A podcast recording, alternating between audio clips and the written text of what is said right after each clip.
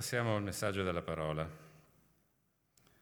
Leggeremo una porzione dell'insegnamento che Gesù dà sulla, sulla vite e i tralci nel Vangelo di Giovanni, al capitolo 15, notissimo, meno credo per i più. È un passo che stabilisce con una certa chiarezza quali sono i ruoli, ovvero stabilisce che Gesù è la vite, perché lui è il Signore, e che noi siamo i tralci, come discepoli. E dice anche che il Padre è colui che si prende cura di tutto questo, figura della Chiesa del Signore, di cui Cristo è il capo. Quindi parla della dipendenza del discepolo dal suo Signore. Ne parla con quel termine, ovvero che il tralcio deve dimorare, deve stare dentro attaccato alla vite, una piena, totale dipendenza da lui. Poi parla anche del dimostrare di essere suoi discepoli. Coloro i quali è rivolta questa parola sono chiamati ad ascoltare quello che Gesù chiede, a metterlo in pratica, in modo che si veda, si riconosca che quello che fa tutto questo è un discepolo è un tralcio e che è interessato, come eh, l'insieme di questo argomento di Giovanni capitolo 15 presenterà, a portare non solo frutto, ma portare molto frutto. Leggiamo ora il nostro testo. Leggeremo prima il verso 8, Giovanni capitolo 15, prima il verso 8, dove è scritto che in questo è glorificato il Padre mio ovvero che portiate molto frutto, così sarete miei discepoli. Una doppia dimostrazione. Tu lo leggi in un modo o nel modo inverso questo verso, questo versetto conferma la medesima realtà. Chi è discepolo porta molto frutto, chi porta molto frutto conferma di essere discepolo. Chi non porta molto frutto sa qual è la propria condizione. Poi continuiamo dal verso 12 al verso 17. Questo, dice Gesù, è il mio comandamento, che vi amiate gli uni gli altri come io ho amato voi. Nessuno amore più grande di quello di dare la sua vita per i suoi amici. Voi siete miei amici, se fate le cose che io vi comando.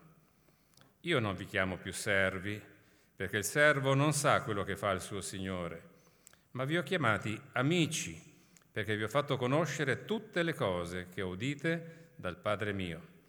Non siete voi che avete scelto me, ma sono io che ho scelto voi e vi ho costituiti perché andiate e portiate frutto e il vostro frutto rimanga, affinché tutto quello che chiederete al Padre nel mio nome, egli ve lo dia.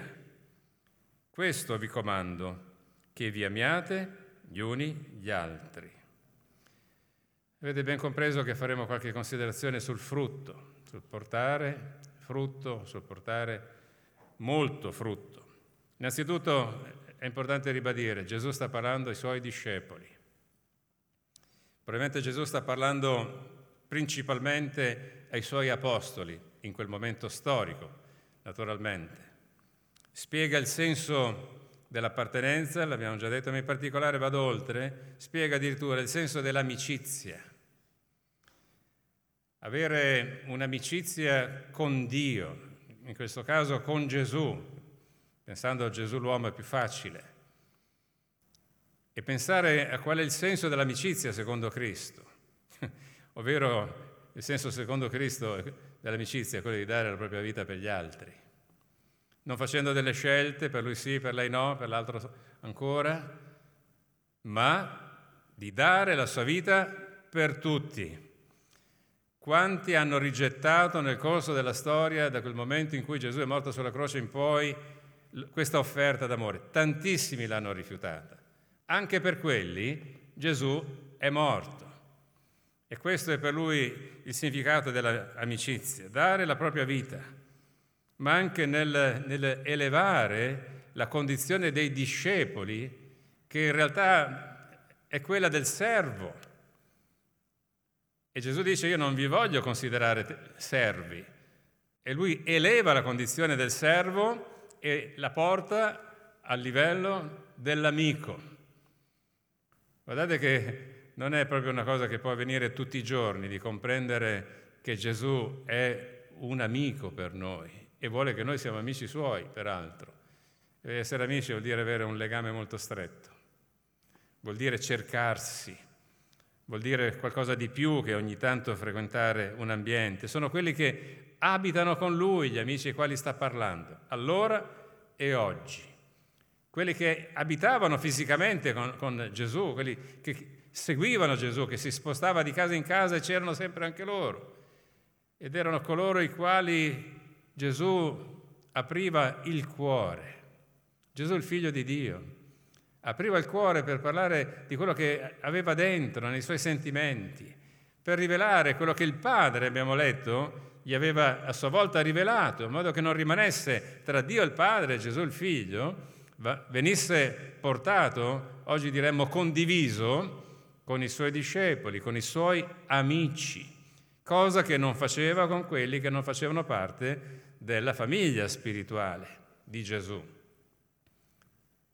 al tempo passato, al tempo presente, perché ancora oggi mi risulta che il Signore Gesù parli alla sua Chiesa e parli in modo tale che il mondo non può capire, a meno che ci sia quella parte di mondo che sta cercando di incontrare Cristo, come è successo per noi. E allora per coloro che sono alla ricerca, il Signore si farà ben comprendere. Altrimenti le cose rimarranno circoscritte a coloro che parlano la stessa lingua della famiglia spirituale di Cristo Gesù. Questi sono i discepoli che Gesù sceglie e costituisce per portare frutto, molto frutto.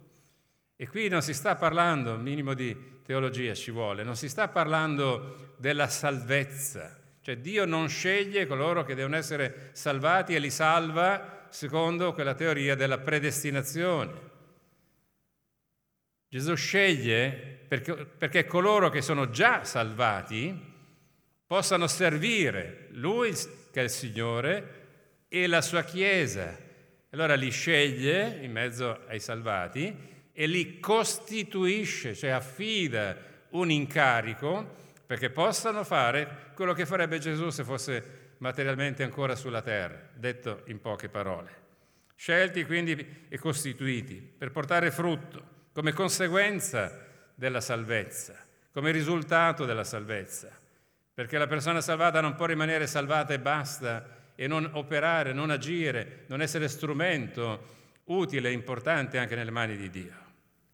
E tutta la parola scritta di Dio è ricca di insegnamenti su questo portare frutto e mostra anche il disdegno da parte di Dio verso la sterilità vi ricordate quella parabola quando parla del, del fico posto nella vigna, che era lì a, a sottrarre risorse naturali dal terreno alla vigna stessa perché non portava frutto dopo tre anni. Ecco, c'è questo intervento di, di Dio che ci fa comprendere la sua contrarietà alla sterilità, ovvero desidera che la sua Chiesa sia viva come la vite o un fico possano portare i rispettivi frutti dimostrando di essere vivi per fare del bene anche ad altri, così è di ogni credente. Non credo di dire nulla di nuovo. Per chi è interessato, quella parabola scritta in Luca capitolo 13. La parola parla anche di un frutto seminato al tempo giusto. E vorrei anche aggiungere nel modo giusto.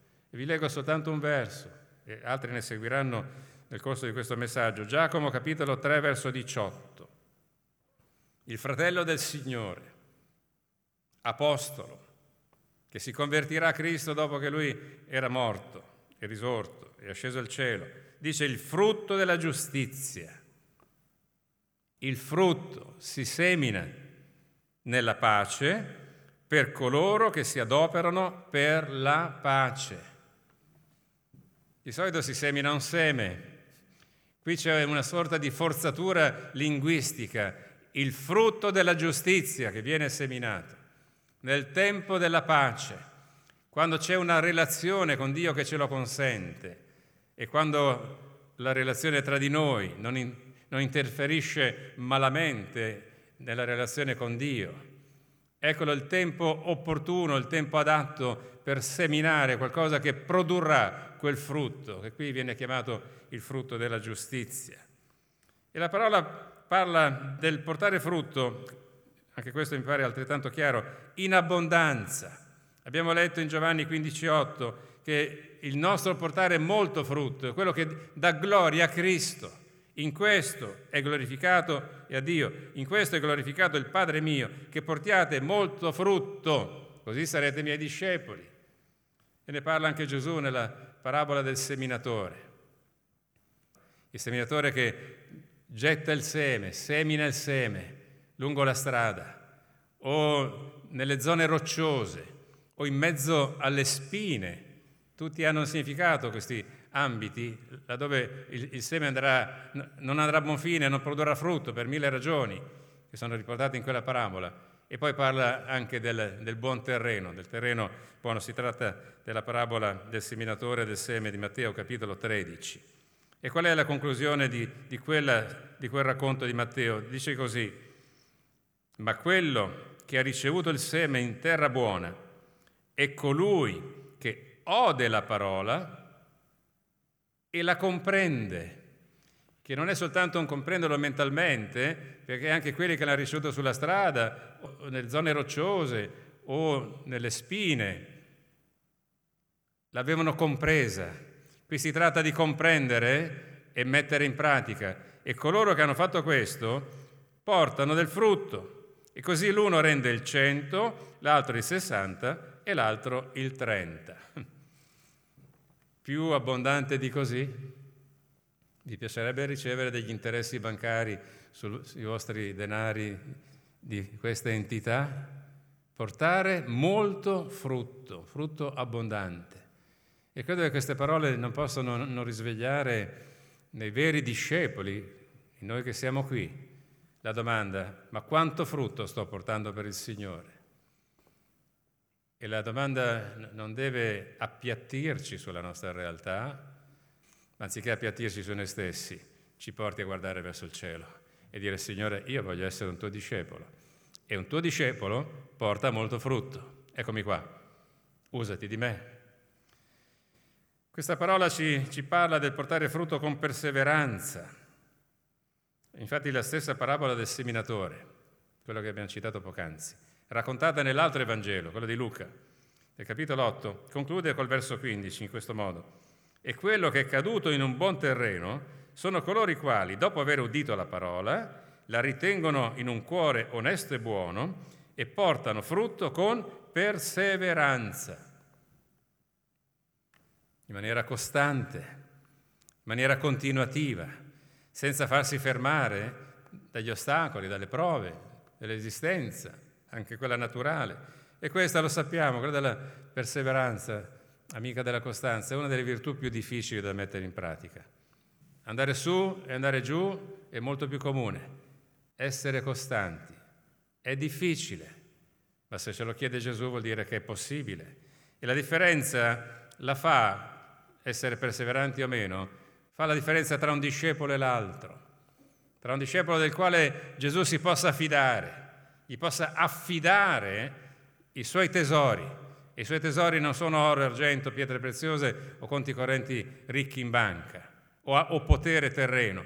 I suoi tesori sono anime, sono uomini e donne che la parola di Dio strappa dalle tenebre del mondo e una volta che questo accade devono essere curati perché la parola di Dio possa crescere attraverso la conoscenza, attraverso la rivelazione di Dio nel, nella mente, nel cuore di tanti. Questi sono i tesori che il Signore affida a coloro che sono affidabili, ovvero essere una garanzia per Cristo. Questa parola ancora parla del portare un frutto permanente.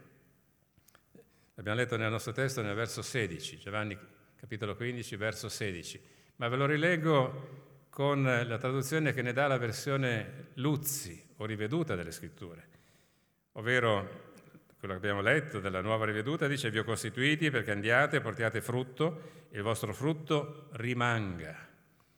L'altra versione dice che il vostro frutto sia permanente. permanente, che rimanga nel tempo, che sopravviva a tanto altro. Non sarà lo sforzo né di pensiero né di azioni del frutto stesso che lo farà diventare un frutto migliore. Perché il frutto sarà buono nella misura in cui la pianta a cui è attaccata, il Vangelo parla di una vite in questo caso, e i suoi tralci, nella misura in cui noi come tralci siamo attaccati alla vite. E mi pare non ci sia dubbio, almeno per noi, che la vite che si chiama Cristo Gesù sia buona, sia ottima, sia eccellente, sia insuperabile e quindi rimanendo attaccati, dimorando in quella vite, ecco che il nostro frutto sarà permanente, non si guasterà così facilmente rispetto ad altri momenti. Se non vediamo questo frutto, beh, probabilmente c'è qualcosa che non funziona, forse non siamo attaccati come si deve, forse c'è un innesto che non è riuscito bene, non lo so. Il Signore sa quanto a noi la parola ci sta parlando. Dobbiamo guardare ognuno a noi stessi non guardiamo quanto frutto produca l'altro, porti l'altro, guardiamo noi stessi e dire Signore abbiamo bisogno di rimanere più attaccati a te, più stretti a te. E infine la parola scritta parla del portare un frutto che non delude, un frutto che non delude. Ancora mi riferisco alle parole di Gesù, Luca capitolo 6, nei versi 43 e 44. Lui dice, non c'è infatti albero buono che faccia frutto cattivo, né vi è un albero cattivo che faccia frutto buono, perché ogni albero si riconosce dal proprio frutto. Infatti non si colgono fichi dalle spine, né si vendemmia uva dai rovi. Probabilmente Gesù nel dire queste parole aveva in mente un problema che aveva contraddistinto il popolo antico di Israele per un certo tempo. E questo è riportato in diversi libri profetici dell'Antico Testamento, della Bibbia. In particolare leggeremo la porzione che parla di queste cose in Isaia capitolo 5, i primi sette versi, ma leggerò la conclusione, ovvero Gesù aveva in mente che Dio si aspettava dal suo popolo, chiamato la vigna del Signore, che il suo popolo portasse come frutto una vigna, cosa deve portare? Uva semplicemente si aspettava dell'uva e invece fece uva selvatica, che l'altra versione Luzzi della Bibbia definisce lambrusche. Non confondete con il vino che ha un nome simile. Fece delle lambrusche, cioè fece dell'uva selvatica, quella che mangiandola ti fa digrignare i denti, quella che ti delude perché tu stai mettendo in bocca qualcosa che assomiglia all'uva e ti aspetti, il cervello sta già elaborando tutti i movimenti all'interno del palato, della lingua e tutte le papille gustative di questo mondo che è dentro di te, sta gustando la bontà di quel chicco d'uva, invece appena lo mordi e si disperde il succo nella bocca, senti qualcosa che delude, di amaro, che vorresti rigettare. E questo è capitato a Dio con il suo popolo. E allora per noi qual è il messaggio? Che noi siamo chiamati ad essere produttori del frutto che deriva dalla medesima pianta, in questo caso dalla vigna, che è Cristo Gesù. Come Gesù porta frutto, non lo ha portato soltanto nel tempo, continuerà a portare la qualità spirituale, anche morale e perché no pratica di Gesù nel portare frutto, questo deve contraddistinguere noi, in modo che si riconosca che quello che siamo e che di conseguenza, di conseguenza facciamo, siamo e facciamo perché siamo discepoli di Cristo Gesù e non vogliamo deludere né il Signore, ma neanche altri che potrebbero avere bisogno del frutto che noi dovremmo produrre in grande quantità. Questo frutto, fratelli e sorelle, quello che viene dallo stare attaccati a Gesù non deluderà mai. Anche perché, e finisco, tra le righe di questo capitolo 15 del Vangelo di Giovanni, tra le righe, nel senso che non l'ho citato fino a questo momento, non l'abbiamo letto, non era parte del testo, ma lo leggeremo adesso, e sono quelle righe che non perderemo mai di vista delle parole di Gesù ci sarà questa definizione, ovvero senza di me. Voi non potete fare nulla. Di che sta parlando? Potremmo vivere, potremmo lavorare, potremmo fare quello che facciamo abitualmente sul piano naturale, anche senza. Ma qui sta parlando del messaggio di Giovanni capitolo 15. Senza Gesù noi non possiamo portare frutto. Ma se stiamo attaccati a Gesù, ribaltiamo la cosa, possiamo portare non solo frutto, ma molto frutto. E lo faremo unicamente per la gloria sua, perché Lui è il Signore, ricordate da dove siamo partiti? Lui è il Signore e noi siamo i discepoli. A Lui vogliamo dire, Signore, grazie perché ci hai chiamato amici, ma grazie anche perché ci mostri la via per piacerti ed essere tuoi discepoli e vogliamo davvero portare insieme molto frutto per la tua gloria. Amen.